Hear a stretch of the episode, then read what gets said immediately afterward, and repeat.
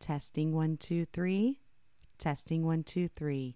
Hey guys, welcome back to Storytime Slayer. I am your host, Haley Lyra, and today I have a juicy story for you. I have a story about a black widow. Her name was Sharon Nelson, and let me tell you guys, Sharon Nelson was a vixen. She was pretty, she had an excellent figure, and she knew how to swing her hips and shimmy those shoulders to make her titties bounce.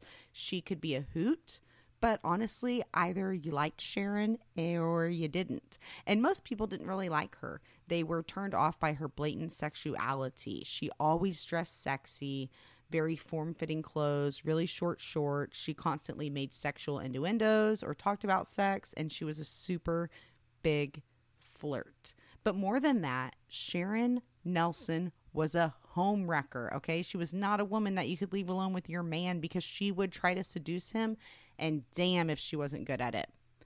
Before I get started, I just want to thank you so much for tuning into Storytime Slayer podcast. If you wouldn't mind, please leave me a five star review on Apple Podcasts and swing by Storytime Slayer on Facebook or story underscore time underscore slayer on Instagram.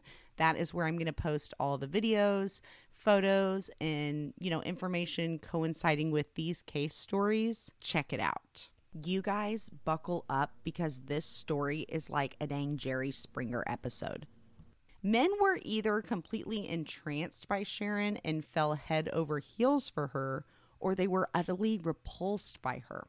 And if you weren't repulsed by her, you should be, because Sharon used her assets and charm to break up marriages, even her own, take men for everything they had, and then eventually she would solicit her longtime lover, Gary, who was also married with kids, to kill two of her husbands. Sharon was very manipulative and controlling, and we are going to dive right into the life and crimes of Sharon Lynn Nelson. Let's get started. Sharon was born July of 1945 into a very strict and devout Seventh day Adventist family.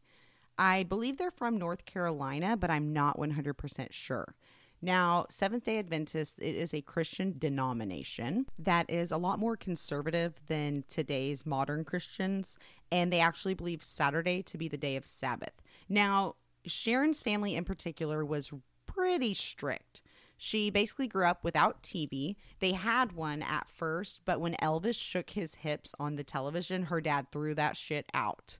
Um, there would be no bad influences through worldly things like TV or music. Her parents would actually take the part of the radio that made it work with them when they left the house, just to ensure that the kids didn't hear anything like worldly. The children, meaning Sharon and her siblings, could not wear makeup, don accessories like jewelry. J- jewelry and accessories and makeup and flashy things is just not a part of the Seventh day Adventist way of life.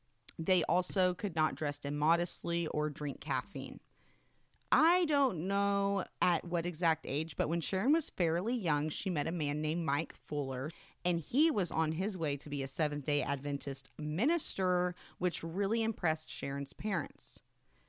In fact, when Sharon last minute wanted to pull out of the marriage to Mike Fuller, her parents said, uh, you need to do it. That man's going places. He's going to be a dang minister, Sharon. Get your get get it together.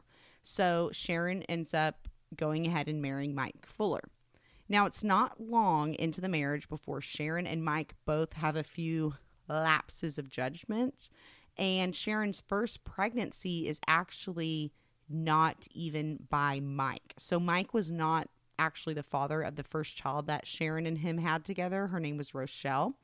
Mike did claim Rochelle and he raised her as his own, but she was not his. She was from an affair that Sharon had. The second daughter that Sharon and Mike had, her name was Denise. With the affair looming over Mike and, and Sharon, they decide, okay, we're going to move for a fresh start However, Mike says that they moved because Sharon was slutting around and it was bad reputation for him. However, Sharon maintains that it was the church that Mike was a minister over that actually voted to replace him. They didn't really like him very much, and that was why the family had to relocate. Either way, whatever, the family relocates to Rocky Ford, Colorado in 1976. The new church congregation was definitely taken back by Sharon's appearance, and I will tell you why. Sharon loved to push the limits on her dress code, especially for being a minister's wife. Her clothes were extremely tight, really low necklines. Her blouse was always unbuttoned, just one button too revealing. Super short shorts. She left very little to the imagination. And remember, she had a great figure. So Sharon decides as soon as they moved for their fresh start that she's going to prowl for a new man. And the way she was going to find this new man is she actually went through the files of church members and looked for a man that was pretty set up financially. She was looking at church members' jobs, what assets they had, and that is how she came across Dr. Perry Nelson. See, Perry was married with a daughter at the time, and when Sharon set eyes on him, though, she dug her claws into him. He did not stand a chance, and it would ultimately cost him his life. According to a friend of Perry's in an episode of Fatal Vows, Perry was not super happy in his marriage. His wife was really nice, but I think that she was super reserved and they just didn't have a, good connection, you know? So when Sharon came around, her and her husband Mike actually went to dinner at the Nelson's house. Sherry got a little too flirty flirty with Perry. Now, no one would say anything when Sharon got really flirty just because people were used to it, I think. But I mean, Perry definitely picked up the vibe, and that is how their affair started. She threw out the line, and he he bit the bait, y'all. So Sharon and Perry start an affair, and Perry eventually has Sharon come to work as an assistant at his private optometry office. See, Perry's an optometrist, he's an eye doctor. And that way, him and Sharon could be together all the time, and it would be a lot easier for them to like sneak away and have rendezvous and all that. Now, Mike and Perry's wife, Julie, are literally none the wiser. They have no idea that their spouses are having an affair. In fact, when other people in town picked up on the fact that Perry and Sharon were likely having an affair, they tried to have a one on one with Mike because he was their pastor and he just, you know, they thought it would be better if he knew. But he refused to believe them. Um, eventually, though, Sharon and Perry just came out to their spouses and told them that they wanted to get divorced because they were, in fact, having an affair and wanted to be together. And as soon as Harry's wife, Julie, found out, she decided then and there that no matter what, she was going to get her life together and she was going to move to California. She's done with Perry. She's done with it. That was just, ah, end of the road for her. Now, Mike, on the other hand, he does not want to lose Sharon and he begs and pleads her to not leave him. In fact, he will not let her take the girls just to make it that much harder completely unsure what to do, Sharon actually goes on a two week getaway to Texas where she has intense sessions of counseling and therapy with the church, either like counselor or a psychologist from her church. I don't know. But either way, after the two weeks, she ultimately decided that she did want to go home to be with Mike and her girls, and she goes back home. She says that she only did it because she felt really guilty about leaving her daughters. Perry ends up going home just by default, though. Um, and wanting a fresh start, Mike decides to get another job in a different state and their family moves. Mike forbids Sharon for ever speaking with Perry, and she obliged and never spoke with Perry, just like Mike asked her not to. But Perry and Sharon eventually start thinking about each other and they start passing messages back and forth through Perry's assistant. They didn't talk to each other, but they sent little secret messages. One day, Perry sends Sharon a music box, and that gesture made Sharon decide that she did, in fact, want to get divorced and to be with Perry. So, Sharon goes back to Colorado. She takes the girls with her and they move into Sharon's sister's house, Judy. And this was in Colorado, not too far from Perry. And this just gave Sharon a place to stay while they worked everything out. Mike was not a happy camper and he for sure was not going to let Sharon go and damn sure not going to take the two girls with her. So he stormed over to Judy's and long story short, Sharon did not put up too big of a fight for her daughters. She tells Mike, "Fine, take the girls. They had a little bit of a court battle, but Mike was ultimately the custodial parent of both the girls. And with him getting a new job in Arizona, Sharon ended up only visiting with her girls like a few times a year. She she didn't have um, custody of them. as Julie said she would do, she loaded up her and Perry's daughter Lori, and the two moved to California. Perry did have partial custody of his daughter Laura, and they had a much tighter relationship than Sharon did with her daughters, but I don't quite know the extent. Sharon immediately moved right into Perry's house once all the kids and the spouses were out of the way, and she went right back to work in Perry's office for business as usual. But you guys, this was not good for business, okay? Let's not forget, Sharon and Perry met at church. Both were longtime married and members of the Seventh day Adventist Church. Sharon was a minister's wife, and Perry was a well known member of the local congregation. The affair was known about all over town. People were not impressed by it, and they ultimately got kicked out of the church. But they didn't care. July 1st, 1977, the couple got married and then shortly after bought a home. Nothing big and fancy, just a starter home. She wanted something away from the house that Perry shared with Julie. She didn't want to live in another woman's home. Once Sharon locked down Perry, oh y'all, she was out spending all his money, all his money, every every damn dollar, probably even the change jars. And if Sharon wanted something, she was going to get it. She was going to get it. Here is how bad she was about spending money.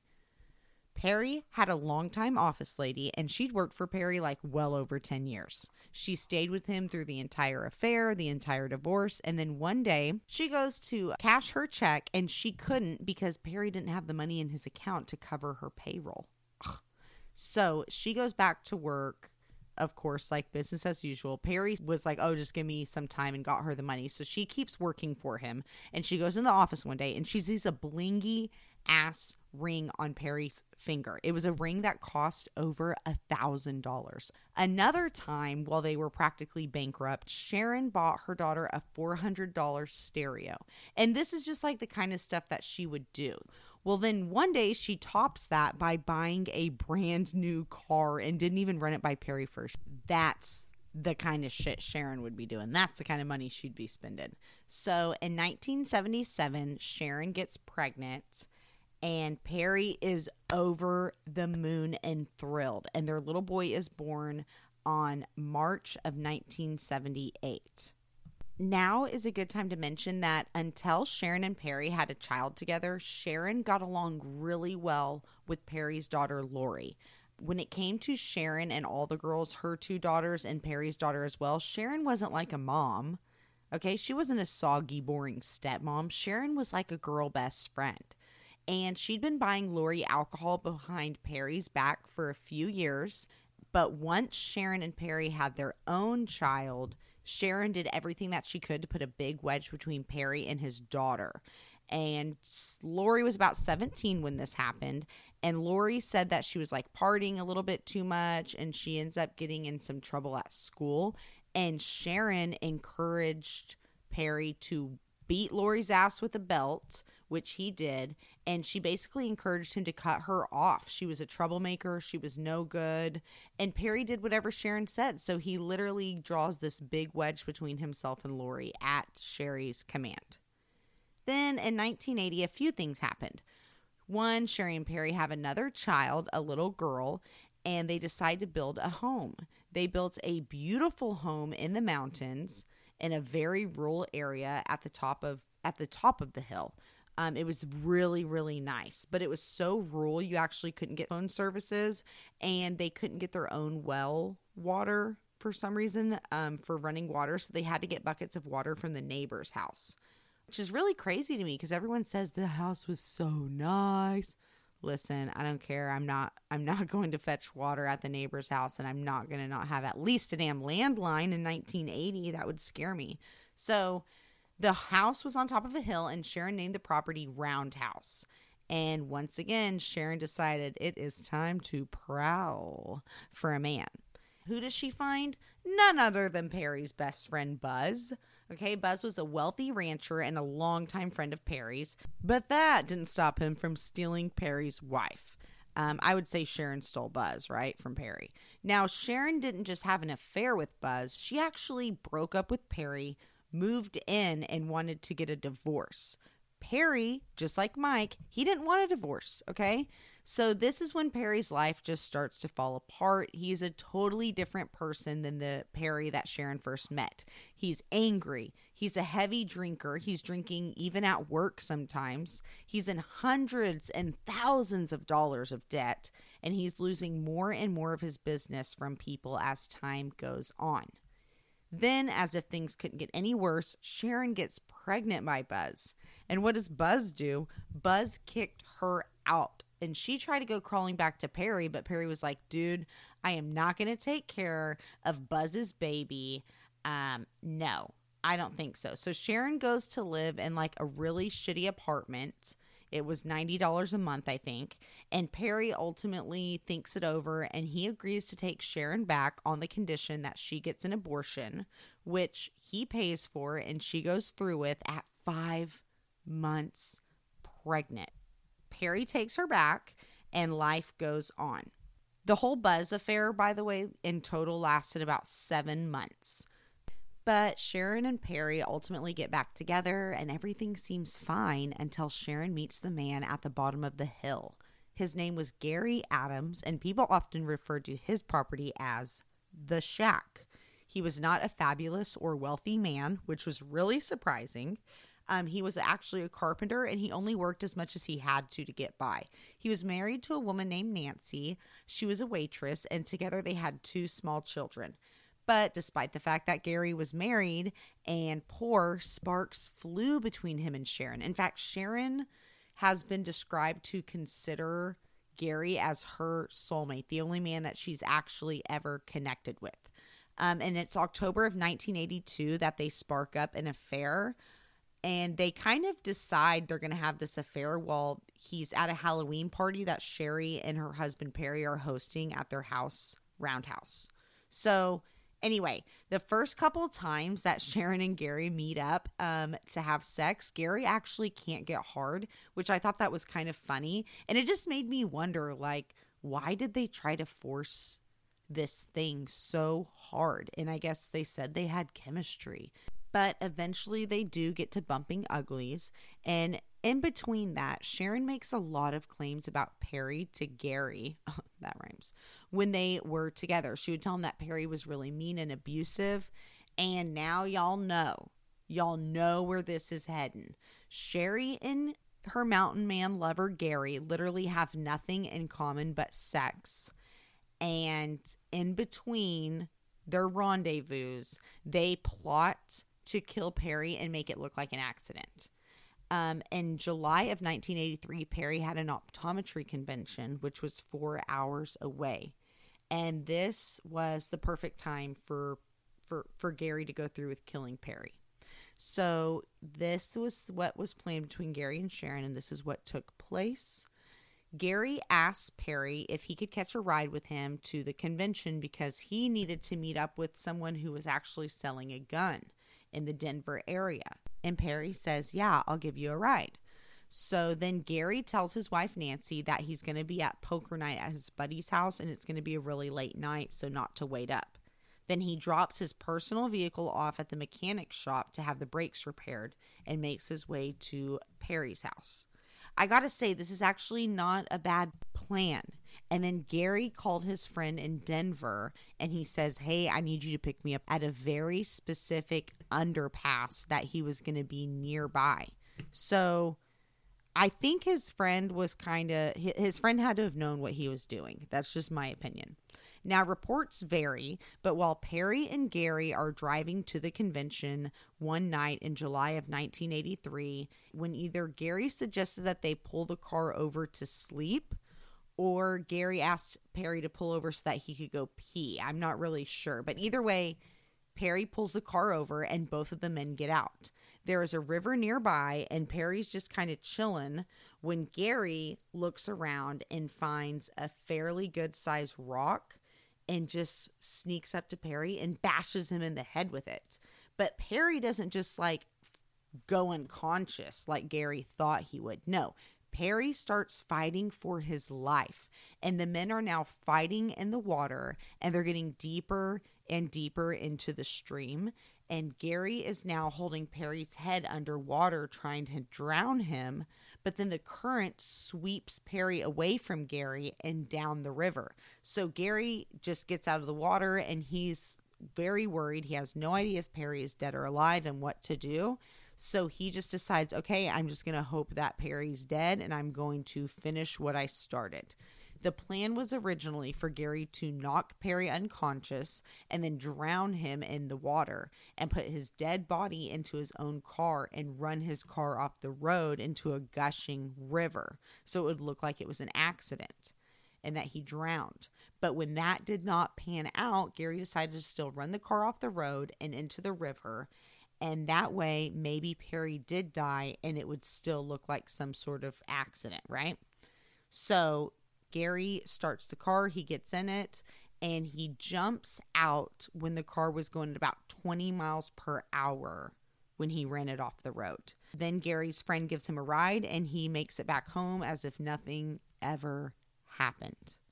When Perry didn't show up to the convention and never made it home, Sharon didn't really even seem that concerned about it to anybody around her. His wife was like, huh, that's weird, and didn't really seem to care and she actually starts selling as much of Perry's things as she could. She even puts his optometry business on the market before they could find his body. His car was found and everybody had different theories, right? Like there was rumors flying all around about Perry once his car was found, but his body wasn't in it. So some people thought he was murdered. Some people actually thought he faked his death just to start over, and some thought this whole thing was a scheme that him and Sharon were running for insurance money because everybody kind of knew Perry was getting into financial trouble. Meanwhile, Gary ends up leaving his wife for Sharon, okay, and he moves up on the hill with her. And people are shocked.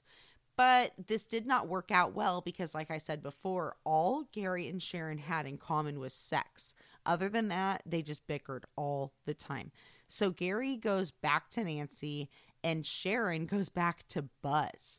But this is short lived again because next thing you know, Gary is leaving his wife Nancy again, and Sharon breaks up with Buzz, and the lovers are living back at Sharon's house. This goes on over and over and over for years. Okay, they break up, get back together, break up, get back together, go back to Buzz, go back to her own house. Gary goes between Nancy and Sharon. It's crazy. Then, August 14th of 1984, Perry's remains are found and his death is ruled an accident. Um, at this point, his body had been exposed for so long that there wasn't anything to indicate it wasn't a car accident where his car went into the river, right? And there was nothing that indicated homicide. There was no obvious like gunshot or anything like that. So, Sharon did not hold any sort of service for Perry when his body was recovered, but she did get him ruled dead as soon as possible and did the paperwork to collect all the life insurance in full. All in all, Sharon had between four and six policies, three of which Perry didn't know about, and it all totaled $400,000. She gifted Gary 50000 because he killed Perry, and then she starts blowing through that money, y'all. Okay, she's getting her nails, her hair, she's got clothes, shoes, jewelry, gifts, vacations, and even a fur coat. So, what does she do? She shops for a new man because she needs more money. Sharon first tried to marry Buzz. Um, they had a wedding ceremony that was not legally binding. And shortly after, she tried to get Gary to kill Buzz. But he was like, dude, I can't kill Buzz. It's way too soon for me to kill anybody. And Sharon was like, fine. So she meets a different man. His name was Harry Russell. And at this point, Sharon is going between Buzz, Harry Russell, and her mountain man lover, Gary. Okay. She's just, she's just sleeping with everyone. However, Sharon and Gary are like, okay, you know what? I'm done playing games. We've been we've been doing this back and forth, off and on thing for years now. Let's move away. Let's move to Denver together and let's get married. So it's now 1986, by the way. Um, it's been three years since Perry was murdered, but only two years since his body was recovered. So Sharon and Gary find a rent house. They plan a wedding date and they actually move to Colorado the day before they get married and are able to move into their new rent house. They stay in a hotel. But when Sharon woke up, she found Gary was not there because Gary ultimately decided to go back home to his wife, Nancy.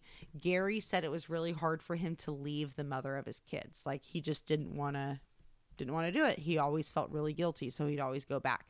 Sharon though is like screw it and on her what was supposed to be wedding day, she decides, you know, I'm going to live and I'm going to stay in Denver and she moves into the house that her and Gary were actually supposed to live in together. And Sharon starts her life over and she starts going by the nickname Cher. It is now the spring of 1987, yeah, 1987, when Cher starts prowling for a new man. And this time she hits the personal ads in the newspaper.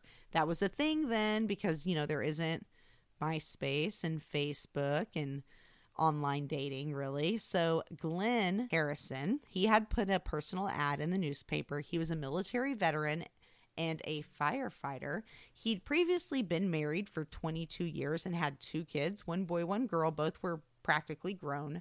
And he was a very, very nice man that was very well liked and respected by everybody. Glenn Harrelson had been devastated when his wife divorced him, and he was just getting like back into the dating scene a lot of his other single friends had recently taken up with new partners, and he wasn't having any luck until he met Cher. And they hit it off immediately.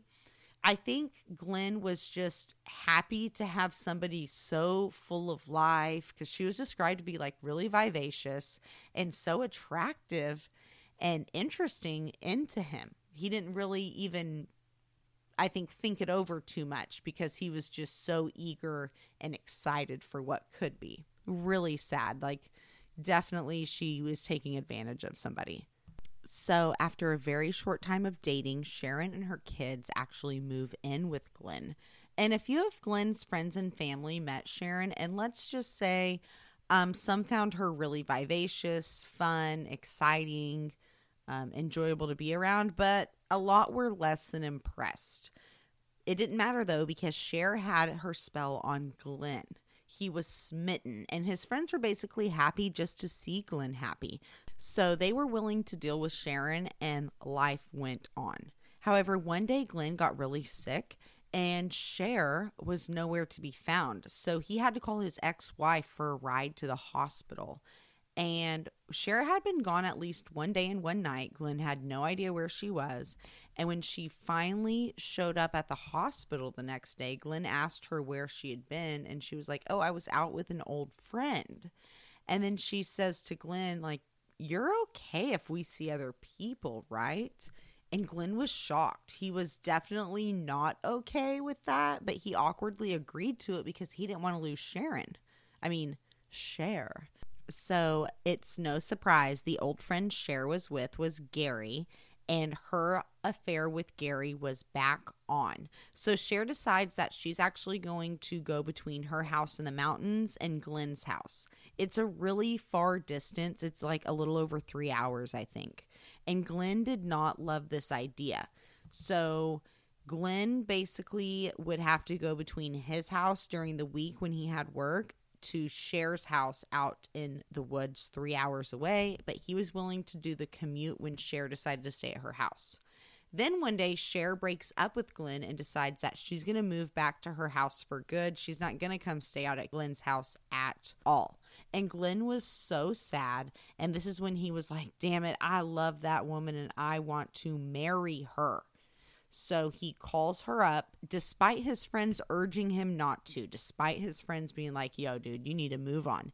He calls Cher up and he asks her for just one more night together. And she relucted, but ultimately went to see him and they made up. And a very, very short time later, Glenn and Sharon were married at the courthouse June 2nd of 1988 after they were married, though, Sharon still refused to move to Glenn's house or to sell her roundhouse. So Glenn kept his house and he went back to staying at Sharon's during the weekends and commuting back when he had work to stay at basically his own house while he was working, which is crazy. But we know that while Glenn was gone, Sharon was hooking up with Gary. And just like she did with Perry, she would make up really bad things about Glenn. She said, Glenn's mean to me and the kids, and Glenn is so controlling over me, and blah, blah, blah, blah, blah. So then, Monday, November 15th, 1988, Sharon tells Gary she wants him to kill Glenn, and she wants him to kill Glenn before the holidays approach because she doesn't want to see Glenn's damn mom, which is so shitty. Like, why would she not let his family have one last holiday with him? Like, seriously, how do people not think about stuff like that? Together, Sharon and Gary plot the murder just like they did with Sharon's other husband, Perry. And Sharon draws Gary a map of Glenn's house, gives him a spare key, and tells him where he can find the gas cans in Glenn's garage. She told Gary to make damn sure that Glenn is dead and that she wanted Glenn's wedding ring. He didn't wear it a lot and he usually left it in the bedroom on the dresser. So, three days later, November 18th, 1988, Sharon makes a surprise visit at one of her friend's house. And she stayed at her friend's house unexpectedly and watched two movies, not leaving till well after 9 p.m. that night. She did this so that she could have an alibi. Meanwhile, Gary parked his truck a mile from Glenn's house and walked there. He was at Glenn's by 8:30. And Gary decided to take the 30 minutes that he knew he had until Glenn came home to familiarize himself with the layout of the house. And while doing so, he grabbed Glenn's wedding ring, and it was exactly where Sharon said it would be. Gary brought with him an 18 inch pipe, I don't know if it was lead or steel, and a 22 caliber handgun. The idea was that he would bash Glenn in the head with the pipe and make the death look like an accident, just like he did with Perry. But the gun was in case he couldn't overpower Glenn physically. Now, when Glenn got home at 9 p.m. that night, he was met by Gary, who immediately attacked Glenn and hit him in the head two times with the pipe. However, Gary was expecting to hit him in the head with this pipe twice and Glenn to just fall unconscious, right? But he wasn't. So Gary had to get out his gun and he shot Glenn twice in the head. He wanted to make sure it looked like Glenn had an accident, but since he had shot him, Gary decided he had to go with his backup plan, which was to make it look like a really bad robbery. Gary piled up a bunch of clothes around Glenn, grabbed a change jar Glenn had in his I think it was in his master bedroom closet. I can't remember though. I cannot remember where the change jar was. And then Gary dumped the change out all around Glenn's body. Then he had to go grab the gasoline and pour it all over Glenn's now deceased body. To give himself time to escape before the house caught fire, Gary lit a cigarette and put it at the end of a matchbook so that as the cigarette slowly burned, it would get closer and closer to the book of matches. Then he escaped through a basement window. Gary then ran back to his truck, which was about a mile away, and waited until he heard sirens but like several minutes passed and he wasn't hearing any sirens. So he panics and he actually runs back to Glenn's house to double check that it caught on fire. He says that he lifted up the garage door a bit and he saw black smoke. So then he hurried up and ran back to his truck again. Like, oh my God, what an idiot. Gary gets away. He goes back home. However, when investigators look into Glenn's death, it was really suspicious. I mean, they were able to determine that this fire was started with an accelerant, gasoline, and they could tell that Glenn had been shot two times in the head. There's change surrounding him. Obviously, this is suspicious. So, police learn everything they can about Sharon, and they are convinced that it may not be her who did it because she did have an alibi. She knows who did it. But she holds up really, really well when they speak to her. And like I said, she had an alibi. However, the police want to talk to her again on either like November 23rd or 24th. Remember, the crime itself took place the 18th. And the second time they asked to talk to her, she was not holding up very well under the pressure. And she ultimately caves and says that she will tell the police everything. But she wasn't going to tell them then and there because she said something to the effect that, like, these walls have ears or like these walls have eyes or something like that.